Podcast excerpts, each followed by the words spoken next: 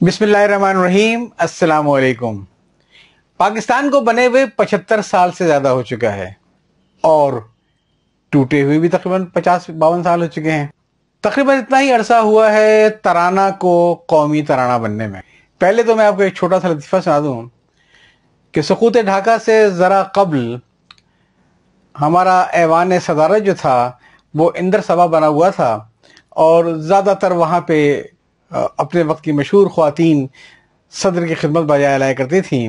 تصویریں باہر آتی تھی کہ کبھی صدر کے قدموں میں کوئی ملک ترنم بیٹھی ہیں جو ان کو شراب کا گلاس پیش کر رہی ہیں، اور کبھی یہ خبر آتی تھی کہ عقلی مختر رانی کو جنرل کا خطاب مل گیا ہے اور وہ سارے معاملات کو دیکھ رہی ہیں۔ اسی حسین دور میں خاتون پہنچی، ایوان صدارت ایک لطیفہ یا مشہور ہے۔ انہوں نے اندر جانے کی اجازت چاہی تو سیکورٹی والوں نے ان کو روک دیا۔ ان کا نام مہمانوں کی لسٹ میں نہیں تھا۔ خیر خاصا انہوں نے کوئی ہنگامہ کیا، اندر پیغام بھجوایا۔ جب اندر انٹرکام سے پیغام گیا اور مہمان کا نام بتایا گیا تو انہیں اندر بلا لیا جب کئی گھنٹوں کے بعد راوی کے مطابق وہ باہر نکلی تو سیکورٹی کے جن لوگوں نے انہیں روکا تھا، انہوں نے سب نے اس کو سلوٹ مارے۔ خاتون نے بڑے تنزیہ انداز میں کہا کہ پہلے تو آپ مجھے اندر جانے سے روک رہے تھے، اب آپ مجھے سلوٹ مار رہے ہیں۔ سیکورٹی والوں نے کہا کہ جب آپ اندر تشریف لے گئی تھیں، اس وقت آپ صرف ترانہ تھیں۔ باہر آ کے آپ قومی ترانہ بن چکی ہیں۔ تو یہ تو ہے ہمارے قومی ترانے کی داستان، بلکہ ترانہ کے قومی ترانہ بننے کی داستان۔ ایک دلچسپ بات یہ ہے کہ اس موضوع میں لوگوں کو خاصی دلچسپی ہے کہ ہمارا قومی ترانہ ہے کیا۔ مزے کی بات یہ ہے کہ اب تک میں نے جتنی بھی تحقیقاتی کتابیں پڑھی ہیں جس میں ہمارے عقیل عباس جعفری صاحب کی پاکستان کا قومی ترانہ ہے، افسار احمد صاحب کی یہ نغمے پاکستان کے اور عابد علی بیگ صاحب کی قومی ترانہ فارسی یا اردو۔ ایک بات تو سب میں مشترک ہے کہ پاکستان کا قومی ترانہ وہ ہے جس کو ایک کمیٹی نے باقاعدہ منتخب کیا اور تیرہ اگست انیس سو چون کو پہلی بار وہ بطور پاکستان کا قومی ترانہ نشر کیا گیا۔ جب سب لوگ اس بات پر متفق ہیں تو پھر بحث کس بات کی؟ مثلا اگر ہم دیکھتے ہیں عابد علی بیگ صاحب کی کتاب قومی ترانہ فارسی اردو بہت خوبصورت چھپی ہوئی کتاب ہے کوئی شک نہیں ہے۔ کاغذ بھی اس کا بہت عمدہ ہے۔ اور یہ تقریباً آپ دیکھیں گے کہ دو سو نوے صفحات کے قریبی کتاب ہے۔ اور اچھا اس میں جلد بھی اچھی ہے گرد پوش بھی اچھا ہے، سب کچھ اچھا ہے۔ نو سو روپے اس کی قیمت ہے۔ لیکن جب آپ اس پوری کتاب کو پڑھیں تو معلوم یہ ہوتا ہے کہ کتاب ایک ہی چیز کے گرد گھوم رہی ہے۔ اور وہ یہ کہ ہمارا ترانہ فارسی میں نہیں اردو میں ہے۔ ٹھیک ہے، کوئی مسئلہ نہیں ہے۔ لیکن مزے کی بات یہ ہے کہ عابد علی بیگ صاحب نے اس کے اندر ترانے کے جتنے الفاظ لکھے ہیں، بتایا کہ چھیالیس الفاظ ہیں، جس میں سے کچھ دہرائے گئے ہیں، چالیس الفاظ ہیں۔ اور پھر انہوں نے ایک فہرست بنائی ہے کہ یہ چالیس الفاظ کی اوریجن کیا ہے۔ تو ان کا کہنا یہ ہے کہ زیادہ تر الفاظ میں عربی کے ہیں، باقی فارسی کے ہیں۔ اور ایک لفظ جو ہے، کا جو ہے، سنسکرت کا ہے۔ اور پھر پوری کتاب میں انہوں نے مثالیں دی ہیں کہ جو لفظ اس میں فارسی کا یا عربی کا دیا ہے، وہ اردو زبان میں کیسے مستمل ہے۔ ٹھیک آپ کیا ثابت کرنا چاہ رہے ہیں؟ دیکھیں، اردو کے اوپر عربی اور فارسی کے اثرات تو ہمیشہ سے ہیں، کس نے انکار کیا ہے؟ ہندوستان میں جب آئے تھے مسلمان تو اپنے ساتھ سرکاری زبان وہ فارسی لے کر آئے تھے اور مذہبی زبان وہ عربی لے کر آئے تھے اور ہم نے دونوں زبانوں کو لپیٹ کے ایک سائٹ پہ رکھ دیا۔ پھر عابد علی بیگ صاحب نے بہت محنت کے ساتھ جن الفاظ کو کہا کہ یہ فارسی نہیں، عربی ہیں، یقیناً وہ عربی الاصل ہیں۔ اور وجہ اس کی یہ ہے کہ فارسی زبان پر جب سن ستر ہجری میں مسلمانوں نے ایران پر قبضہ کیا، چار سال حکومت کی، تو عربی کا خاصا اثر و رفوظ آ گیا تھا اور اس نے عربی کے الفاظ نے فارسی الفاظ کو نکھارا۔ جن الفاظ کو عابد علی بیگ صاحب نے کہا ہے کہ وہ صرف عربی ہے وہ سارے کے سارے الفاظ فارسی کے حسن لغات میں موجود ہیں۔ یہ الگ بات ہے کہ اس میں لکھا ہوا ہے کہ اس کی اصل یا یہ دخیل جو ہے، یہ ہے عربی لفظ سے۔ اب میرے لیے یہ بحث ہی بیکار ہے کہ وہ لفظ جو آ رہا ہے، جس کو کچھ لوگ فارسی کہتے تھے، آپ نے عربی کہہ دیا۔ بات وہیں کی وہیں ہے کہ ایسے الفاظ پاکستانی ترانے کے اندر، جو خالصتاً جسے ہم کہتے تھے کہ اردو کا ہے، عابد علی بیگ صاحب نے بتایا کہ اردو نہیں ہے، وہ سنسکرت ہے۔ وہ ایک لفظ ہے کا، اور باقی یا عربی ہے یا فارسی ہے۔ تو اس کے اظہار میں شرم کی کیا ضرورت ہے؟ ہم لوگ یہ کیوں شرماتے ہیں کہتے ہوئے کہ صاحب یہ اردو کے اندر جو ہے کوئی باہر کا لفظ نہیں دیں گے؟ عجیب سی بات ہے۔ یہ اردو کا حسن ہے کہ اس میں دنیا کی ہر اچھی خوبصورت زبان کے الفاظ موجود ہیں۔ ترکی الفاظ موجود ہیں۔ فارسی کے الفاظ موجود ہیں۔ عربی کے الفاظ موجود ہیں اور کئی مقامی زبانوں کے الفاظ موجود ہیں۔ اس میں شرمانے کی کیا بات ہے کہ اگر قومی ترانے کے اندر کوئی لفظ ایسا ہے جو نسبتاً خالصتاً اردو کا نہیں ہے جو آپ نے فرمایا کہ صرف ایک ہے، وہ بھی آپ نے مشہور کر دیا۔ اس سے فرق کیا پڑتا ہے؟ یہ تو اردو کا حسن ہے۔ اس پوری کتاب کی پھر ضرورت کیا تھی؟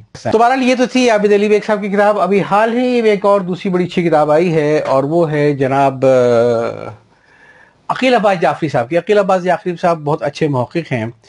بنیادی طور پہ ان کی یہ کتاب کا یہ پہلا ایڈیشن آیا تھا سن دو ہزار دس میں۔ اور اب بارہ سال کے بعد انہوں نے اس میں کچھ اضافے کے ساتھ ایک نیا ایڈیشن لے کر آئے ہیں۔ اور اس کا نام ہے پاکستان کا قومی ترانہ۔ کیا ہے حقیقت؟ کیا ہے افسانہ؟ عقیل عباس جعفری صاحب نے عربی یا فارسی بھی تو خیر اتنا زور نہیں دیا، لیکن اس پوری کتاب میں جس چیز کو انہوں نے ایلوبریٹ کیا ہے وہ یہ کہ پاکستان کا پہلا ترانہ لکھنے کا اعزاز نہ تو جگن ناتھ آزاد کے پاس تھا، نہ کسی اور کے پاس۔ یہ اعزاز جو تھا، یہ ان کے حصے میں آیا ہے حافظ جالدی صاحب کے۔ اچھا بات بھی وہی ہے کہ قومی نغمہ ہونا ایک الگ چیز ہے، قومی اور ترانہ ہونا بالکل ایک الگ چیز ہے۔ ہمارا جو قومی ترانہ تھا، وہ تو سرکاری طور پہ منظور ہوا انیس سو چون میں جانے کے بعد، جس کو سرکاری طور پہ ہم نے اون کیا۔ اب مسئلہ کیا ہے؟ مسئلہ وہی ہے جو ان تمام کتابوں میں کیا نظر آتا ہے۔ وہ یہ کہ یہاں بھی پہلے دھن ایجاد کر لی گئی تھی، بعد میں الفاظ تلاش کیے گئے تھے، جو اس پہ فٹ بیٹھتے۔ جس کے لیے ایک اصطلاح استعمال ہو گئی ہے کہ کفن سل گیا ہے، سائز کا مردہ لے کر آ جائیے۔ اچھا قومی ترانے کے جہاں تک مسئلہ ہے، اگر آپ قومی ترانوں کے مختلف ممالک کے دیکھیں گے تو اس کے اندر جو زیادہ اہمیت الفاظ سے زیادہ سمجھیے کہ موسیقی کی دھن کی ہوتی ہے۔ اس کے اندر ایک جوش و ولولہ ہوتا ہے اس موسیقی میں، جیسے کوئی فوجیں مارچ کرتی ہوئی چلی آ رہی ہیں، پیچھے سے بینڈ بجتا ہوا چلا آ رہا ہے۔ تو ساری توجہ ہمیشہ بلو پرانے زمانے کے جو ہمارے شہنشائیت کے دور سے بھی جو ترانے چلے ہیں، وہ یہ ہے جو کہ لوگوں میں، سننے والوں میں ایک جذبہ پیدا کر دیں۔ تو زیادہ ہمیشہ زور الفاظ کے اوپر نہیں، بلکہ موسیقی کی دھن پہ ہوتا ہے۔ جو مارچ کی شکل میں بجائی جاتی ہے، جس کو بجاتے ہوئے فوجی آگے بڑھتی ہیں، جس کو بجاتے ہوئے بینڈ آگے بڑھتے ہیں۔ یہاں بھی یہی ہوا تھا کہ کریم چھاگلا صاحب نے دھن تو ترتیب دے لی تھی، مگر اس دھن میں کوئی الفاظ فٹ نہیں بیٹھتے تھے۔ مقابلہ کروایا گیا، ساڑھے سات سو سے زیادہ افراد نے اس میں شرکت کی۔ آخر میں صرف تین شاعر بچے تھے احمد شاہ صاحب، بخاری صاحب اور حفیظ علی صاحب، جن کے الفاظ، چنے ہوئے الفاظ کو قریب ترین سمجھا گیا تھا کریم چھاگلا صاحب کی دھن سے۔ اور پھر جب فائنلی فلٹر ہوا تو معلوم ہوا کہ جو حکیم اشیاء صاحب کی اور بخاری صاحب کی جو تھیں الفاظ جو تھے، وہ دھن کے ساتھ رب نہیں کھا رہے تھے۔ ان کے الفاظ اچھے تھے، لیکن جب دھن کے ساتھ میچ کرتے تو الفاظ کچھ کچھ بنتے تھے۔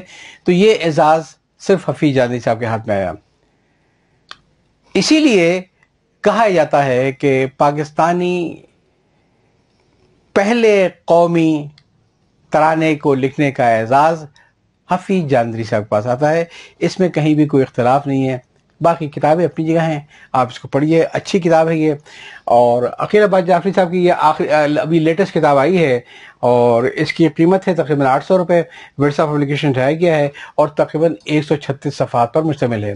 اس میں آپ کو بہت اچھے اچھے عنوانات ملیں گے۔ ایک، کیونکہ یہ ایک محقق ہے اور محقق کی نظر سے انہوں نے دیکھا ہے، چیزوں کو لکھا ہے۔ وہ آپ کو اپنے کچھ دوسرے ایڈیشن کے بارے میں بتاتے ہیں اور پھر ساری چیزیں بتاتے ہیں۔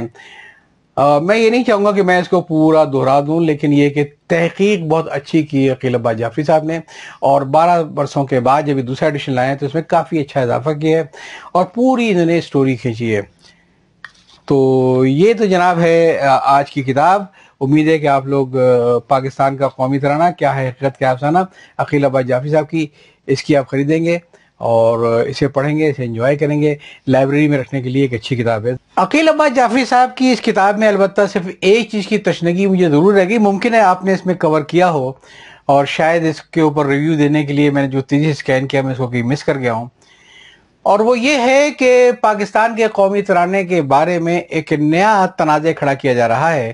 اور وہ تنازع یہ ہے کہ یہ ترانہ ابو الحسن حفیظ جالین صاحب کا لکھا ہوا ہی نہیں تھا سے۔ یہ انہوں نے چوری کیا تھا۔ میں ایک میسج پڑھتا ہوں، ٹویٹ پڑھتا ہوں یہ کوئی ڈاکٹر فاریہ ہیں جو لکھا ہے۔